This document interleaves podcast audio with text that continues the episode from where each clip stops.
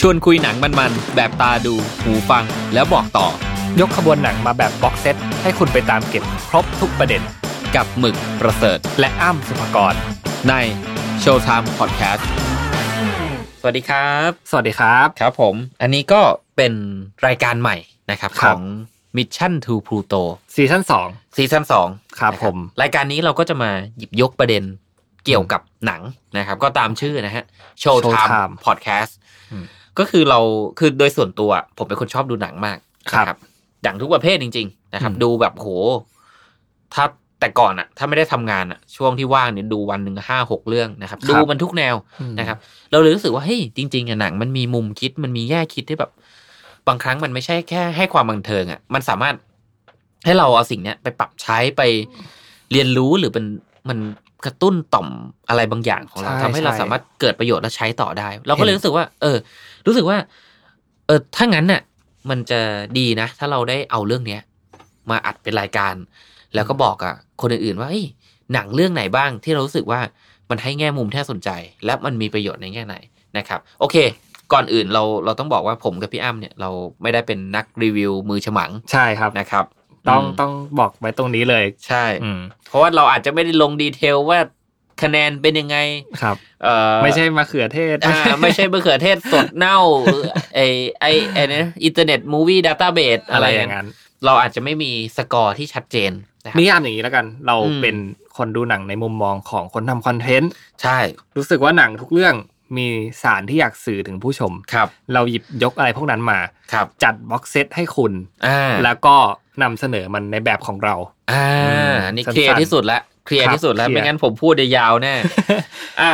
โอเค ประเด็นไหนครับวันนี้ วันนี้ก็คือ EP เรื่องของธุรกิจ หรืออ า entrepreneur ผู้ประกอบการนะครับ business ทุกอย่างเลยที่เกี่ยวกับการทำงาน ครับ การเป็นผู้ประกอบการ การเป็นคนทำธุรกิจ การ อืม เป็นเอ่อทุกเรื่องที่ผมว่ามันเกี่ยวกับการทำงานเอางี้ดีกว่า โอเค นะครับ จริง ๆอ่ะอ่ะพอพูดมาอย่างเงี้ยผมบอกเลยว่าเอ๊ะคนที่ไม่ได้ทำธุรกิจ หรือไม่ได้ทำงานอะไรเงี้ยฟังได้ไหมผมบอกฟังได้เพราะหลายเรื่องอ่ะผมบอกเลยว่าคุณอาจจะดูแล้ว แต่ถ้าคุณยังไม่ได้ดูอ่ะแล้วคุณไม่ได้ฟังอาจจะเสียดาย อ่า เออเพราะหลายเรื่องเนี่ยบอกจริงมันดีจริง เราคัดสรรมาแบ เอบ อ เราไม่ได้คัดสรรมาแค่หนังทำธุรกิจนะครับ ใช่ เราคัดสรรมาในหลากหลายแง่มุมของชีวิตเลย อืม ทั้งเรื่องของการใช้ชีวิต ครับ เรื่องของการความรักการ ครับ งาน ยามที่คุณท้ออ ม หรือว่ายามที่คุณกำลังไปได้ดีเนี่ย ใช่ ผมว่าหนังพวกนี้เนี่ย ถ้าคุณได้ดูแล้ว คุณจะได้แง่คิด ใช่ ไม่จำเป็นต้อง ไม่จำเป็นต้องเป็นผู้ประกอบการก็ได้ ถูก คุณ ต้อง เป็นคนแค่คนทำงานคนหนึ่ง อืม ที่มีความฝัน หรือยังไม่ต้องเริ่มทำงานผมก็ฟังได้ เพราะว่าจริงๆอ่ะหลายเรื่องเนี่ยมันบ่งบอก คือผมว่ามันมีประโยชน์อะกับวิธีคิดของเรานะครับ อ่าครับ อ่ะผมว่าเข้าเรื่องเลยดีกว่า ได้ อ่ะเรื่องแรกสำหรับพี่อ้ำ แนะนำก่อน เรื่องไหนดี ผมเปิดก่อน อ่ะ โอเค คือเรื่องแรกนี้ อาจจะไม่ได้เกี่ยวกับเรื่องของธุรกิจมาก ครับ แต่ผมชื่นชอบเป็นการส่วนตัวละกัน ผมมองว่ามันเป็นซีรีส์ครับ ซีรีส์เนี้ยได้แง่คิดเกี่ยวกับเรื่อง mindset ที่ดีมาก ครับ ๆ ผมมองว่าคนที่จะประสบความสำเร็จเนี่ยมันต้องทำงานหนักกว่าคนอื่น อืม ในระดับหนึ่ง หรือว่ามีจุดแตกต่าง มีความทุ่มเทอะไรต่างๆ ผมขอแนะนำเรื่องนี้ครับ ซีรีส์ใน Netflix ที่เพิ่งผ่านไปไม่นานเอง เป็นกระแสอย่างมากแล้วก็ปีนี้เนี่ย เชื่อว่าถูกพูดถึงอย่างมาก ม อาจจะเป็นซีรีส์ที่มี engagement ดีที่สุด ครั ต บ ลอดเอ่อระยะช่วงครึ่งปีแรก ครับ นั่นก็คือสารคดีเรื่อง The Last Dance อืม อืมบอกเล่าเรื่องราวเกี่ยวกับเอ่อชชีวิตช่วงหนึ่งของอาชีพนักกีฬาบาสเกตบอลของไมเคิลจอร์แดน ครับ ต้องทุกคนนะรู้จักไมเคิลจอร์แดนอยู่แล้ว เขาเป็นไอคอนิก ของวงการบาสเกตบอลเลย ใช่เขาเป็นเรียกได้ว่าเป็นเทพ อ่า เป็นที่สุด คือถ้าความเก่งของบาสเกตบอลเป็นยังไง ความเทพเป็นยังไงเนี่ยมันก็คือไมเคิลจอร์แดน อืม แต่ในหนังกำลังพูดถึงช่วงปลายช่วงปลายของชีวิตไมเคิลจอร์แดนว่าเขาจะเลิกเล่น เขามีปัญหาอื่นๆ ปัญหาทางธุรกิจต่างๆ ปัญหากับเพื่อนร่วมงานเรื่องต่างๆ พวกเนี้ยเนี่ยมันก็เป็นอีกแง่มุมที่เราจะเห็นในกาครรับ ใช้ชีวิตของเขา และเอ่อข้อดี ผมมองว่าข้อดีของเรื่องนี้เนี่ยมันแฟลชแบ็กการเล่าเรื่องแบบย้อนกลับไป ในช่วงแรก ๆ ของเขา ครับ มันช่วยทำให้เรามองเห็นการเติบโต การเติบโตของตัวละคร การเติบโตของไมเคิลจอร์แดนที่ อืม เขาไม่คือหลายคนน่ะอาจจะคิดว่าเขาเห็นตอนเขาประสบความสำเร็จแล้ว แต่ก่อนหน้านั้นน่ะเขาสู้มาเยอะมาก ครับ มันมีฉากหนึ่งที่ผมประทับใจ คือตอนที่เขาเรียนอยู่ที่มหาลัยครับ แล้ว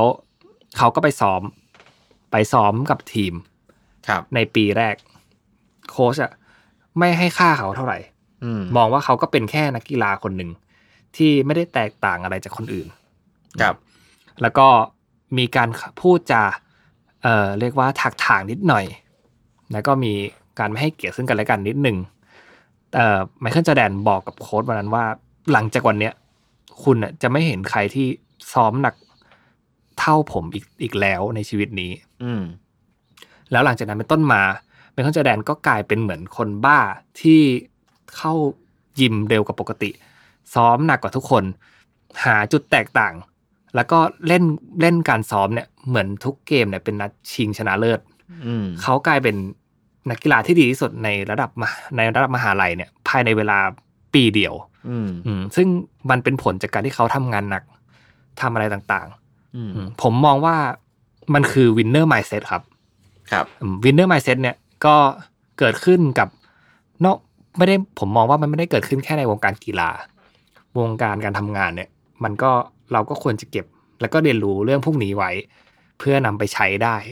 อืม นะครับ อันนี้คือเรื่องแรกของผมสั้น อืมน่าสนใจมาก Windows Mindset เอ้ยผมชอบนะ ๆครับ เพราะจริงๆแล้วเนี่ย จริงๆละหลายเรื่องที่ผมหยิบมามันก็เป็นหลักคิดเดียวกัน อืม นะครับว่าถ้าคุณจะแบบเป็นที่หนึ่ง หรือแบบคุณต้องการชนะ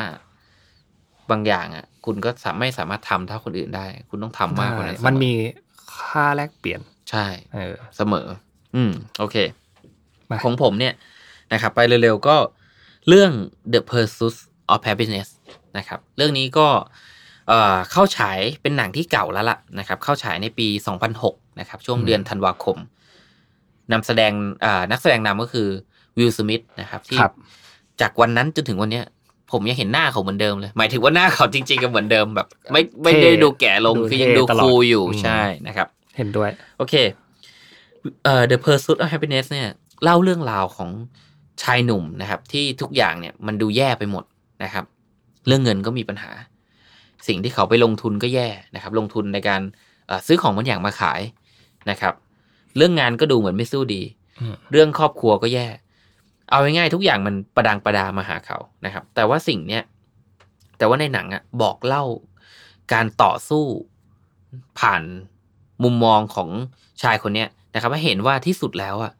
ถ้าเราเอาจริงเอาจังกับมันอะไม่ว่าข้อจำกัดนั้นมันมันจะมากขนาดไหน ครับ ที่สุดแล้วเราอาจจะไม่ได้แบบเป็น number one แต่ว่า อืม เราจะไม่ได้แพ้ อืม อืมนะครับ เอ่อผมขอยกตัวอย่างซีนหนึ่งก็คือว่า มันเป็นซีนที่ทางคริสการ์เนอร์เนี่ยนะครับ ถูกเรียกเข้าไป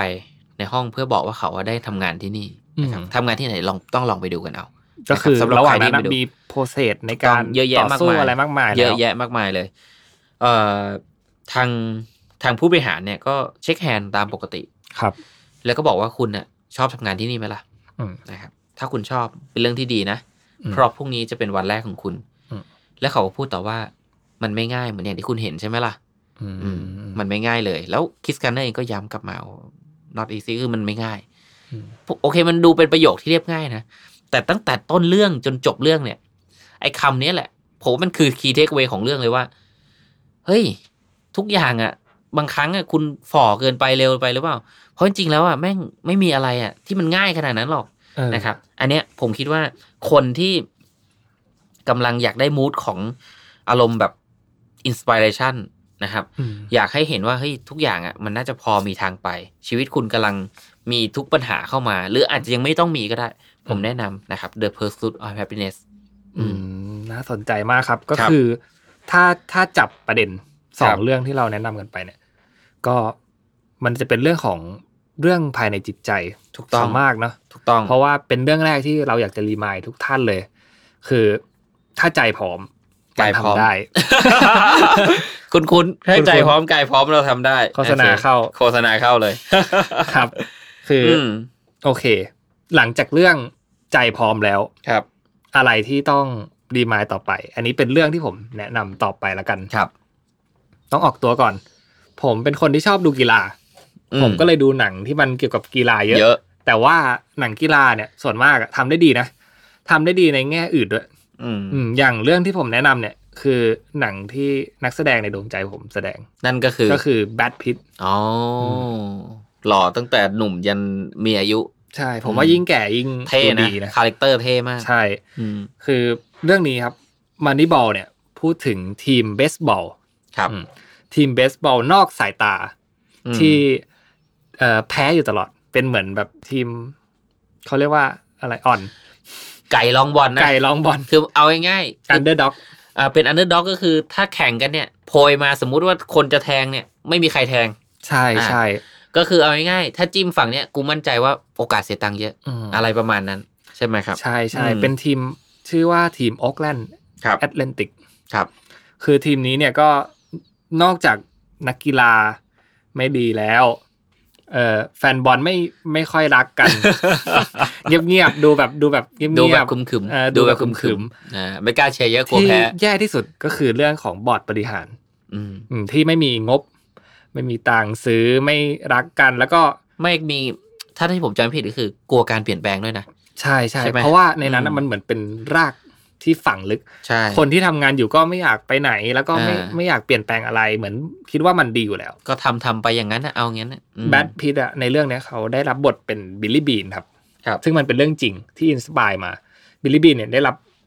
หน้าเอ่อเข้ามาเป็นผู้จัดการทั่วไปของทีมโอ๊กแลนด์ ครับ ตั้งแต่วันที่เขาเข้ามาวันแรกเนี่ยเขาก็เห็นปัญหามากมาย หลังจากที่เขาเขาเขาได้มาบริหาร แล้วเขาก็เลือกที่จะเขาเรียกอะไรเอ่อหักหักกับหักด้วยความหักด้ามพระ อืม ด้วยด้วยกิริยาบทด้วยกิริยาอะไรของเขาที่มันดูค่อนข้างจะตรงไปตรงมา ครับ เขาเป็นคนตรงไปตรงมา ถ้าดูฟุตบอลก็คือประมาณเจเกนคอป ม อะไรอย่างนั้น ก็คือเป็นคนที่สื่อสารตรง อ่ะพูดตรงชัดเจนตรงประเด็น ๆ มันอาจจะไม่ได้เอ่อคนคนเก่าๆ คนแก่ๆ อาจจะไม่ได้ชอบนิสัยแบบนี้นะ เพราะว่าเอาง่ายๆมองในมุมของคนที่อยู่ก่อนมันดู agressive บ้าง มันโดยกระสิบ เออ ใช่ใช่แต่เขาก็พยายามทุกวิถีทางครับ ครับ ปรับ แล้วไอ้เรื่องนี้เนี่ย ถ้าจะให้ถามว่าอะไรเด่นเนี่ย ผมรู้สึกว่ามันคือการเลือกคน อืม อืมการเลือกคนของบิลลี่บีนเนี่ยเขาไม่ได้เลือกจากประสบการณ์นะครับ อืม ไอ้พวกที่มีประสบการณ์เนี่ยเขาโละโละ อืม ทิ้งหมดเลย อะไรที่มันดูเป็นท็อกซิกอยู่ในองค์กรเนี่ย ครับ เขาเขาพักไว้ก่อน อ่า แต่ว่าเขาไปเลือกคนใหม่มา ครับ คนที่พอจะมีแวว ซึ่งคนเนี้ยเนี่ยเขาเป็นเหมือนเป็นนักเศรษฐศาสตร์ ครับ ที่คอยเอ่อที่สามารถดูสแตทดูข้อมูลอะไรต่างๆได้ อืม แล้วก็เขาก็เริ่มมีแนวคิดกับเพื่อนคนนี้ของเขาอะว่าว่าแบบ เราต้องเริ่มดูที่สแตทว่านักกีฬาคนไหนเล่นดี แทนที่จะไปดูตามเซนส์แบบที่เราทำกันมาก่อน มันส่งผลให้ทีมโอ๊กแลนด์นะครับ มีนักกีฬาที่เป็นเป็นเขาเรียกว่าอะไร เป็นคลื่นใต้น้ำไม่จำเป็นต้องเก่งมาก ไม่จำเป็น อืม ต้องดังมาก แต่ว่าทำได้ดี และทำได้เป็นแบบรูปแบบของทีมเวิร์กมันทำให้เอ่อทีมโอ๊กแลนด์เนี่ย สามารถพุ่งทะยานมาสู่เอ่อเรียกว่า ครับ ด้านบนจุด อืม จุดสูงสุดของทีมได้ ครับ ครับ ก็อยากจะแนะนำเรื่องมานี่บอลครับ ลองไปดู เอาจริง ๆ ผม เอาผมอาจจะไม่ได้ดูกีฬาเยอะเท่าพี่อ้ำ อืม แต่เรื่องเนี้ย เป็นหนึ่งในเรื่องที่แบบ ผมชอบมาก อืม อืม เพราะว่าวิธีคิดของเขาเนี่ยมันน่าสนใจ จริง ๆ อ่ะเอ่อโอเค ผมอาจจะไม่ได้เห็นด้วยกับบิลลี่บีนทั้งหมด แต่ว่าผมรู้สึกว่าวิธีคิดโดยไม่เอากลืนมาใช้อะแม่งมีเหตุผลสำหรับผม เพราะว่าทุกวันเนี้ยหลายคนนะเวลาเรียกสัมภาษณ์เอาพูดเอาโยงเข้างานนิดนึงก็คือว่า ครับ วันเรียกสัมภาษณ์เนี่ย คุณน่ะไปตัดสินเขาทั้งทงๆที่บางครั้งอ่ะคุณยังไม่รู้เลยว่าที่ผ่านมาเขาเป็นยังไง ม หรือว่าได้คุยกันถ้าคุณรับคอนเทนต์มาเนี่ยคุณควรจะให้เขาได้พูดเล่าเรื่องราวหน่อย ว่าเขามีความสนใจหรือว่าตัวอย่างงานเขาเป็นยังไง แต่บางคนเนี่ยไปจัดเขาว่าไอ้ยคุณไม่ได้ คุณไม่ได้ทำสิ่งนี้มา หรือคุณเพิ่งทำคุณจะทำได้เหรออะไรเงี้ยผมว่า ผม ผมว่าเรื่องเนี้ย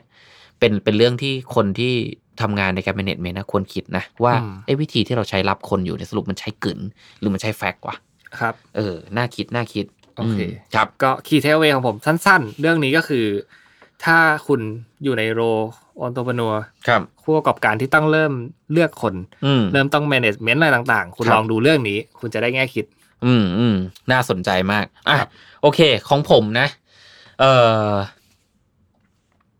จะพูดยังไงดี เรื่องนี้มันเป็นเรื่องที่ชอบ แต่ว่าสไตล์มันเหมือนเรื่อง The Pursuit of Happiness ถ้างั้นผมขอสั้น ได้ ๆ Ford V Ferrari อ่า โอ้เรื่อง ไม่ไม่ได้ไม่นานมานี่ ไม่นานไม่นาน อืม เรื่องนี้เอ่อขอขั้นนิดนึงก็คือว่า ใครที่ชอบฟังซาวแท็กนะครับผมแนะนำเวลาผมวิ่งอ่ะ ผมฟังเอ่อซาวแท็กของของของหนังเรื่องนี้ แล้วมันมันมาก เหมือนเราอยู่แบบเลยมองหงหกสิบหกอ่ะ เหมือนแข่งรถอยู่อะเฮ้ยโคตรมันเลย อ๋อ อ่ะก็คือว่ามันเป็นเรื่องจริงนะครับที่เกิด ครับ ขึ้นนะครับ ระหว่าง Ford กับ Ferrari อืม เฟอร์รี่เนี่ยเป็นชายที่ทุ่มเททุกอย่าง เพื่อที่จะชนะงานแข่งและเขาก็ชนะและทำได้ดีมาตลอด ครับ ในขณะเดียวกันฟอร์ดเนี่ยเป็นรถยนต์ที่ผลิตด้วย เขาเรียกว่าอะไรอะเน้นจำนวน อ่า เน้นปริมาณ ไม่ได้เน้นแรง อืม แต่เราเน้นขายเยอะ เราเน้นกำไร ขาย แต่อยู่วันดีคืนดีเนี่ย ไม่รู้ผีเข้าหรือผีออก ครับ ฟอร์ดรุ่นที่สองก็รู้สึกว่าอยากจะพิสูจน์อะไรบางอย่าง อืม ว่าจริงแล้วอะบริษัทที่เราทำเนี่ย มันสามารถสร้างอะไรได้มากกว่า แค่ผลิตรถยนต์ให้คนขับ ก็คือสร้างตำนานเนี่ยแหละเอาง่าย อ่า ๆ ก็เลยมีไอเดียมาง่ายๆ ครับว่าเฮ้ยเราอยากที่จะชนะเฟอร์รี่ในงานแข่งนะครับ ซึ่งเอ่อมีเวลาอยู่ 90 วันนะครับ อืม โดยรวมแล้วของหนังเรื่องเนี้ย สิ่งที่ผมคิดว่าคนถ้าถ้าคนที่ดูหนังเรื่องนี้จะได้ก็คือหนึ่ง คุณจะได้เข้าใจจริงๆผมว่าเหมือนกับอ่า The Pursuit of Happiness ก็คือว่าที่สุดแล้ว ถ้าคุณตั้งใจจะทำอ่ะ คุณต้องทำไว้ให้ถึงที่สุด อืม แต่เรื่องนี้มันจะชัดมากไปกว่านั้นก็คือว่ามันมีเรื่องของการเสียสละที่แบบ อ่า The Pursuit of Happiness เนี่ยภรรยาทิ้งไป ค เพ รับ ราะว่าไม่เข้าใจกัน อืม ไม่เข้าใจกัน ไม่เห็นว่าคนนี้จะมีอนาคต อืม แต่ลูกยังอยู่ อืม แต่ Ford V Ferrari เนี่ย หรือตัวเอกของเรื่องที่ชนะจะจะพยายามเอาชนะ Ferrari ให้ได้เนี่ย โอ้โห คือแบบ คือถ้าเราดูหนังเราจะรู้เลยว่าชีวิตเขาอะไม่เคยเขาอยู่กับครอบครัวแต่ใจเขาแบบ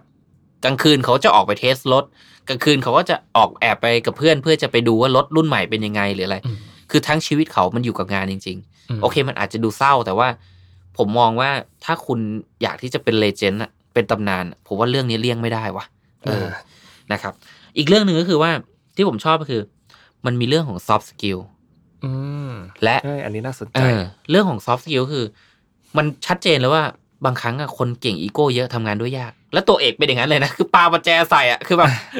ถ้าผมไม่ชอบหมายถึงว่าผมไม่ชอบคุณอะผมปาประแจใส่เลย อืมแต่ ซึ่ เก่งนะ แต่ แต่ เก่ เก่ ง งแล้วเก่งเป็นที่ยอมรับ ครับ เก่งจนแบบหาตัวจับยากมากๆอะ ครับ แต่ soft skill เนี่ยไม่มีเลย เออ ไม่มีเลย คือไม่เหลือเลย คุยกับใครก็ยากนะครับ อืม คุยกับใครก็ทะเลาะไปหมด กับอีกเรื่องหนึ่งคือว่ามันมีมูดหนึ่งนะครับ อันเนี้ยเอ่อในเพจมิชชั่นทูทูมูลมีเขียนไว้นะครับ ก็คือว่ามันเป็นเรื่องของเอ่อแง่คิดขององค์กรว่า เอ๊ะทำไมอะองค์กรบางองค์กรน่ะมันไม่สามารถที่จะทานฟอร์มได้รวดเร็ว มันเป็นเพราะว่าจริง ๆ แล้วอะองค์กรใหญ่ๆอะมันมีขั้นตอนโปรเซสที่เยอะเกินไป อืม นะครับ นั่นคือสาเหตุที่ทางไอ้ฟอร์ดรุ่นที่สองเนี่ย ครับ ตั้งทีมนะครับตัวตัวพระเอกนะครับ ซึ่งก็คือคริสเตยนเบลนะครับกับแบดเดมอน ครับ มาเพื่อทำทีมแข่งโดยเฉพาะ อืม สำหรับใครที่ผมว่ากำลังรันธุรกิจฟอร์แข่งหรือโปรเจกต์ที่แบบเฮ้ยกูต้องสักเซสให้ได้ มีเป้าใหญ่ มีเป้าใหญ่ อืม ๆ แล้วระยะสั้น ๆ นะ เออ เพราะว่าเรื่องเนี้ย อาจจะทำให้คุณไม่ได้นอน นะครับ ดูจบแล้วคือแม่งมานั่งทำงานทั้งคืน ๆ มีอินสปายอะไรอย่างเงี้ย อินสปายอืม แต่เรื่องนี้ผมก็เป็นอีกหนึ่งเรื่องที่ผมให้ขึ้นหิ้งเหมือนกัน ชอบนะ ในแง่ อืม ของการทำงานเนี่ย คือชัดชัดมาก ชับจริง เออผมว่าดีครับ ตั้งช่วยให้ช่วยให้การตั้งเป้าของคุณ ชัดเจนมากขึ้น แล้วก็มันก็งอกเงย อืม เหมือนการวางเดเรคชันคนให้มันถูกที่ถูกเวลาเนี่ย มันก็เป็นผล ใช่ อันเนี้ยเห็นด้วยมากนะครับ อ่ะ อันนี้ของผมละ ผมว่า โอเค เราเดินทางมาถึงเรื่องที่สามนะครับ โอเค เรื่องสุดท้ายของคุณอ้ามในวันนี้คืออะไรฮะ ได้ครับ เรื่องสุดท้ายของผมเนี่ย คือเราพูดถึงเรื่องเออจิตใจแล้ว ครับ พูดถึงเรื่องแท็กติกการทำงาน อืม วิธีการ ผมว่าอีกเรื่องหนึ่งอ่ะ ที่ที่เรามองข้ามไม่ได้ เมื่อคุณเติบโต เมื่อคุณไปถึงจุดหนึ่งที่คุณเริ่มประสบความสำเร็จ คุณเริ่มมีชื่อเสียง มีคนรอบข้างมีคนรู้จักอะไรมากมายเนี่ย ครับ คุณต้องอย่าลืมหันกลับมามองสิ่งที่ง่ายที่สุดเบสิกที่สุดก็คือครอบครัว หรือคนข้างกาย โอ้ คนรอบข้าง น่าสนใจ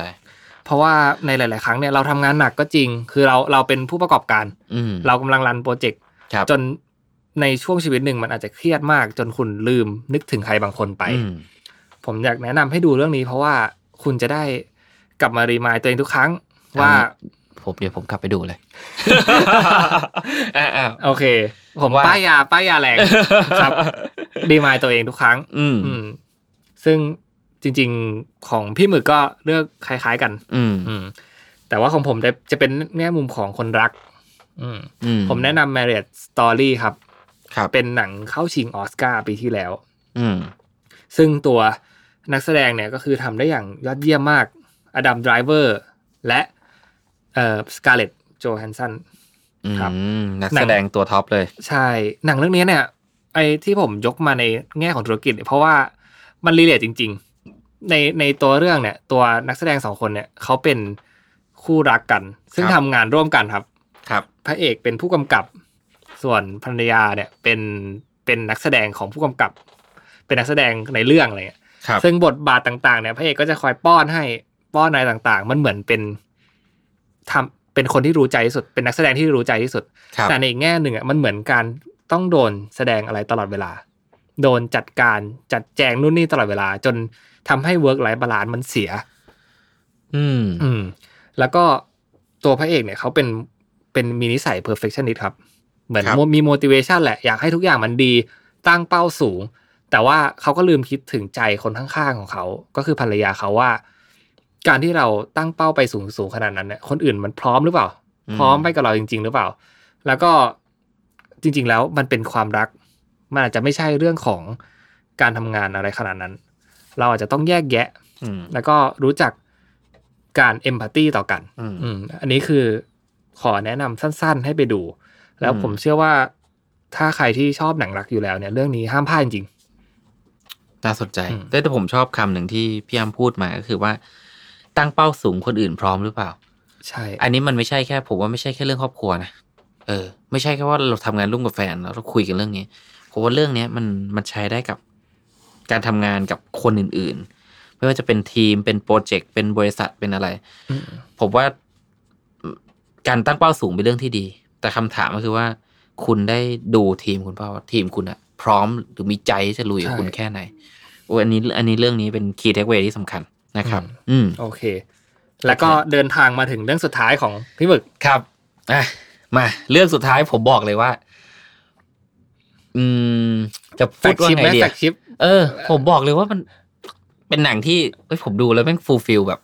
อินมาก ผมอินแบบไม่รู้จะอินยัง คื ไง อคือ อืม behind the scene ครับ เราก็คุยกัน อืม แล้วเราก็พิกอัพเรื่องนี้มาเหมือนกัน ใช่ แต่ว่าผมก็ให้ให้เกียรติพี่หมึ ก เพราะว่าเขาอินจริง อ่ะผมอินมาก เพราะว่าในหนังเรื่องนี้มันมันค่อนข้างตรงกับกับชีวิตผมอ่ะพูดได้เลยนะค ครั รับบ ผมไม่ไม่มีอะไรปิดบังแต่ว่าที่บอกก็คือมันมันตรงมากนะครับ เอ่อผมทำงานตั้งแต่เด็ก ๆ ครับ ก็เหมือนตัวเอกของเรื่องอะก็ทำแบบจากเด็กเฮลเฮล เรื่องอะไรนะครับ เอ้ายังยังยังไม่เข้าเรื่องเลยขอโทษ Water Mitty ครับ อ่า Water Mitty Secrets of Life ปะ Secret Life อ่า Secret Life นะครับ โอเค Water Mitty เนี่ย เป็นเรื่องราวของคนคนหนึ่งนะครับ ที่เป็นพนักงานอยู่ในห้องเขาเรียกว่าอะไรทำภาพอะผมไม่รู้ว่าจะเรียกว่าอะไรอะขอคอยเอาภาพ อ่าผมมีข้อมูลก็คือ negative asset อ่า มแผนก negative asset นั่นแหละนะครับ ซึ่งแผนกเนี้ยก็ทำหน้าที่คอยเอาภาพเนี่ยไปใส่ให้ในนิตยสารนะครับ โดยมีช่างภาพระดับแถวหน้าของบ้านเราเอ้ยไม่ใช่บ้านเราของหนังเรื่องนั้นนะครับ ก็คือคุณชอนโอคอนเนล อ่า โอ้โหเป็นเป็นผู้ชายที่เท่มาก อืม คือผมมองแล้วแบบเฮ้ยเป็นผู้ชายที่มีเสน่ห์มากนะครับ ครับผม ซึ่งข้อดีของไอ้ชอนโคเซเนลคนนี้นะครับชอนโอคอนเนลเนี่ยตาตาชอนโอคอนเนลเนี่ย ครับ ข้อดีคืออะไรรู้ไหมฮะเขาไม่ใช้โทรศัพท์ ฮะ แล้วเขาก็ติดต่อยากมาก แต่ว่าต้องส่งงาน แต่ต้องส่งงาน นะฮะ แต่คือเอาให้เก่งจริงนะครับ คนอื่นก็ต้องง้อกันไป Artist อ่า Artist เป็นอาร์ติสตัวจริง อืม เอ่อ เรื่องราวเนี่ย ก็ วอเตอร์เนี่ยก็ทำงานปกติ ครับ เป็นคนที่ผมว่าหลายคนเป็นอย่างนั้น อืม ผมก็เป็นแบบนั้น ก็คือตื่นมาเราตั้งใจทำงานทำให้ลุล่วงแล้วก็จบไป ครับ ไอ้สิ่งเหล่าเนี้ยกลายเป็นนอม บางครั้งเรารู้สึกเบื่อ อืม รู้สึกว่าเฮ้ยไหนอะไหนว่า value ไหนว่า meaning ที่แบบคุยกัน ฟังพอดแคสต์เจ้านั้นเจ้านี้อ่านหนังสือเล่มนั้นเล่มนี้เดี๋ยว design your life เดี๋ยวหา purpose เดี๋ยว meaning ของชีวิต คือมันเยอะมันประดังประดามาหมด แต่ว่าไอ้หนังเรื่องเนี้ยมันบอกสิ่งที่เรียบง่ายที่สุดคือว่า เนี่ย นี่คือ meaning ของคุณนะครับ อืม มันหมายความว่าไงผมจะไม่พูด แต่ผมอยากจะพูดเรื่องหนึ่งก็คือว่า มันมี เอ่อ เรื่องแรกก็คือเรื่องรูปนะครับ ในหนั ค ง รับ เรื่องเนี้ยมันจะตามหารูปที่ยี่สิบห้า อืม ผมบอกไว้เลยว่า ผมไม่บอกว่ารูปมันคือรูปอะไร ครับ แต่ผมชอบความตีประเด็นของหนังเรื่องนี้ว่า เนี่ยคือรูปที่บ่งบอกความหมายของชีวิต และ อืม ความหมายของชีวิตเนี่ย มันไม่จำเป็นที่จะต้องแบบ มีชื่อเสียง ครับ หรือคุณต้องดังมีเงินมาก แต่มันคือความหมายของชีวิตคุณอะเออ แล้วมันสวยงาม อืม มีประโยคหนึ่งที่ชอนโอคอนเนลเนี่ยกำลังถ่ายรูป เอ่อ ผมไม่มั่นใจเป็นเสือดาวป่าอะไรสักอย่างอะ ครับ ที่มันอยู่บนภูเขาหิน ผ มา กออก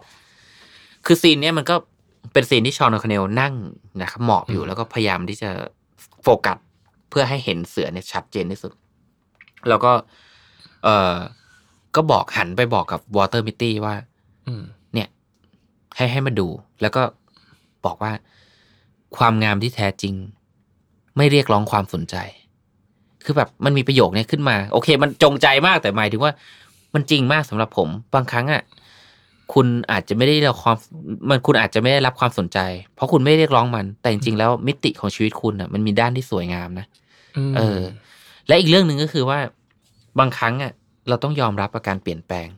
ผมว่าคีย์เทคโนโลยีนี้สำคัญ เพราะว่าหนังอ่ะเล่าเรื่องราวการปิดตัวของนิตยสารเอ่อเดี๋ยวนะ นิตยสารที่ว่าอะไร นะ นิตยสารไลฟ์ อ่าไลฟ์นะครับ คือนิตยสารเนี่ยก็เดินทางมาถึงจุดอิ่มตัวละ ครับ ต้องแปลตัวเองอะไปเป็นออนไลน์นะครับ อืม ก็มีการปลดแล้วก็ปลดจริง ๆ แล้วก็ไม่ได้มีแง่มุมสวยที่แบบจะไม่โดนปลดนะ ครับ แต่สิ่งที่จะบอกก็คือว่า ผมว่าคนทำงานทุกคนนะต่อให้คุณเก่งขนาดไหน หรือว่าคุณเทพขนาดไหน ผมว่ามันมีวันหนึ่งที่คุณอาจจะต้องมีการเปลี่ยนแปลง แล้วให้ถึงให้นึกไว้เลยว่าเฮ้ยวันนั้นมันอาจจะมีขึ้นเสมอ มันอาจจะขึ้นกับผมกับพี่อ้ำผมไม่รู้ ครับ รู้แต่ว่า เนี่ยมันอาจจะเกิดขึ้นนะครับ เพราะฉะนั้นคีย์เทคเวที่สองก็คือ การเปลี่ยนแปลงเกิดขึ้นได้เสมอนะครับ อันแรกก็คือ ความหมายของชีวิต ครับ นะครับ ว่าจริง ๆ แล้วอะมันอาจจะเรียบง่ายกว่าที่คุณคิด ครับ นะอันที่สามก็คือว่า พักบ้างเถอะ เออ เออ พักบ้างเถอะ พักบ้าง เออทำอย่างอื่นบ้าง อืม ออกไปดูเขาดูป่าดูอะไรที่แบบ ครับ ออกจากห้องทำงานบ้างอะ่ะ อืม แล้วคุณจะเห็นว่าเฮ้ยมันมีแง่มุมที่แบบน่าสนใจนะ ครับ โดยสรุปของเรื่องเนี้ยนะครับวอเตอร์มิตี้จะหารูป 25 เจอไหมเนี่ยผมไม่บอก แต่ผมแค่บอกว่ารูปนั้นนะมันคือความหมายของชีวิตนะครับ ครับ สิ่งที่ชอนโอคอนเนลพยายามบอกกับวอเตอร์มิตี้คือว่าคุณน่ะคือความหมายหรือเปล่า อื หมายถึงชีวิตของคุณมีความหมาย ล้ำลึกมาก ครับ ไม่รู้นานไปไหม เมื่อกี้ ไม่ คือ อืม ชอบนะ ผมชอบประเด็น อืม คือคนคนทำเดี๋ยวนี้คนต้องยอมรับว่าคนอะบ้างานมากขึ้น จริง มันเพราะอะไรอะพี่อ้ำคุยนิดนึงอะ เออ รู้แล้วว่าอีพีนี้เริ่มยาวแต่ว่าอยากคุย อยาก นิด คุ นึ ย ง เออผมผมเข้าใจ อืม ก็ความจนมันน่ากลัวครับ ประเด็นหนึ่ง ความจนมันน่ากลัว อืมแล้วก็โลกมันเร็วขึ้น อืม หลายๆอะไรหลายๆอย่างมันต้องตามให้ทัน อืม แล้วก็สังคมมันก็ประดาประดัง ครับ ผมเชื่อว่าหลาย ๆ คนกำลังวิ่งแบบสปรินต์อยู่ อืม ไม่ไม่พักเลยนะ ไม่พัก อืม แล้วแล้วก็ไม่ไม่แบบเหมือนพักไม่กินไม่ชะลอลง อืม แต่ถ้ารู้ตัวอีกทีหนึ่งคุณอาจจะเป็นเหมือนมิตตี้ก็ได้ เหมือนที่ อืม ที่เรื่องที่พี่หมึกแนะนำก็คือ หันกลับมาเจอไม่เจอใครละ อืม สปรินต์ไปไกลจนหมดความหมายละแล้วเมื่อหยุดเนี่ยมันไม่รู้ว่าเราทำไปเพื่ออะไร ใช่ อืม จริง ๆอ่ะบางครั้งอ่ะ มันไม่ใช่ว่าเราหันไม่เจอไว้ยพี่อ้ำแต่ผมว่าบางครั้งอ่ะเราไม่ได้หัน เออ คือมันมีคนที่รอเห็นอยู่เสมอละแต่เราไม่หัน อืม อืม เราสปรินต์อย่างเดียว อืม จนกว่าเราจะได้หยุด ครับ แล้วมองว่าเฮ้ย จริง ๆ มันมีนะ อืม อืม โอเค ผมว่าวันนี้ก็มีหลายหลายอารมณ์ครับ ตั้งแต่ เริ่มเริ่มแรกก็เป็นเรื่องธุรกิจอะไรต่างๆ อ่า แล้วก็มาถึงเรื่องชีวิตสุด อ่ะ ท้ายก็ปิดท้าย เราไล่รายชื่อหนังนิดหนึ่ง ได้ ไหมนะครับ ได้ ทวนไม่ใช่ไล่ทบทวนรายชื่อหนังอ่ะสามเรื่องของพี่อ้ำครับ โอเค ผมสรุปง่ายๆ สั้น ครับ ๆ ก็คือ คุณถ้าคุณจะเป็นผู้ประกอบการ คุณอาจจะต้องดูหนังเรื่อง The Last Dance เพื่อที่จะสร้าง Winner Mindset ให้กับตัวเอง แล้วก็พอทำงานไปได้ระยะหนึ่งเนี่ย ผมก็แนะนำให้คุณดู Moneyball เพื่อที่จะรู้จักการ management การเลือกคนเพื่อการ growth การเติบโตในอนาคต ครับ และเมื่อคุณประสบความสำเร็จแล้ว คุณก็อย่าลืมดูเรื่องของ work life balance ด้วยการดูหนังเรื่อง marriage story อันนี้คือ 3 เรื่องที่ผมแนะนำครับ โอเคสำหรับผมนะเอ่อ The Pursuit of Happiness นะครับถ้าคุณรู้สึกว่าชีวิตคุณเนี่ยมันยากเหลือเกิน ลองดูเรื่องนี้แล้วคุณจะเห็นว่าบางครั้งชีวิตคุณง่ายกว่าที่คุณคิด ครับ นะครับ หรือเอ่อถ้าคุณรู้สึกว่าโอเค ชีวิตก็ยากแล้ว หรือว่าถ้าอยากจะแบบทำงานให้มันหนักขึ้นไปอีกนะครับ ก็คืออันนี้ก็ทำงานหนักแล้ว เอาสุดแรงสุดแรงเกิดแล้ววิ่งเต็มที่แล้วนะครับ ผมแนะนำอีกเรื่องหนึ่งคือ Ford V Ferrari อืม อันนี้อาจชีวิตคุณอาจจะไม่ยาก แต่ว่าถ้าคุณอยากจะทุ่มเท อยากจะได้อินสปิเรชันในการทำโปรเจกต์ให้มันสักเซสวิ่งจนถึงขีดความสามารถที่คุณทำได้นะครับ โดยที่ไม่ต้องแคร์ใครเลย Ford V Ferrari ครับ แต่บางครั้งคุณอาจจะไม่ได้มองในมุมผมก็ได้คุณอาจจะมองว่าตัวเอกอะไม่ได้น่าสนใจเลย รู้สึกว่าสิ่งตรงกันข้ามน่าจะเป็นสิ่งที่น่าทำมากกว่าก็ได้นะครับ อันนี้แล้วแต่มุมมอง ครับ สุดท้ายเมื่อคุณสู้ไม่ถอย วิ่งจนสุดกำลัง ปิดท้ายด้วยเรื่องนี้ครับ Water Mitty ครับ ให้คุณได้รู้ว่า เฮ้ย บางครั้งอะคุณค่าชีวิตอะมันอาจจะเรียบง่ายกว่านั้นนะ อืม อืมนะครับ โอเค เราก็นะเต็มอิ่มกับ EP แรก กับ โอ้ เรื่องของ การ หนังของคนทำธุรกิจที่แบบห้ามพลาดด้วยประการทั้งปวง ครับ ครับ ผม อืม เชื่อว่าป้ายยากันไปเยอะ เยอะ ก็ขอให้ นะครับลองไปดู แนะนำกัน เดี๋ยวเราจะใส่ตัวรายชื่อหนังใน description ไว้นะครับ ได้ ใน ได้เลย แต่ละแพลตฟอร์มที่เราปล่อยออกไป แล้ว นะค ก็ รับ ถ้าใคร มี feedback ใช่ใครใครอยากแนะนำเราเราอยากรู้มาก อืม เราอยากเพราะว่าเราชอบดูหนัง ใช่ แล้วเราก็อยากคุยกับคุณว่าเฮ้ยทำทำไมคุณถึงคิดว่าเรื่องนี้ โยนคำถามไปเลยละกันก็คือเอ่อหนังสำหรับผู้ประกอบการ คนทำธุรกิจเรื่องไหนที่คุณคิดว่าควรจะไปดู อืม ห้ามพลาดด้วยประการทั้งปวงในความคิดของคุณนะครับ ครับ อืม โอเค ได้ ถ้างั้นก็เอ่อ EP นี้ขอบคุณมากนะครับ ทุกคนที่ติดตามกันแล้วเราพบกันใหม่ใน EP ถัดไปครับ สวัสดีครับ สวัสดีครับ ชวนคุยหนังมันๆ แบบตาดู หูฟัง แล้วบอกต่อย กขบวนหนังมาแบบบ็อกเซตให้คุณไปตามเก็บครบทุกประเด็น กับหมึกประเสริฐ และอ้ำสุภกร ใน Showtime Podcast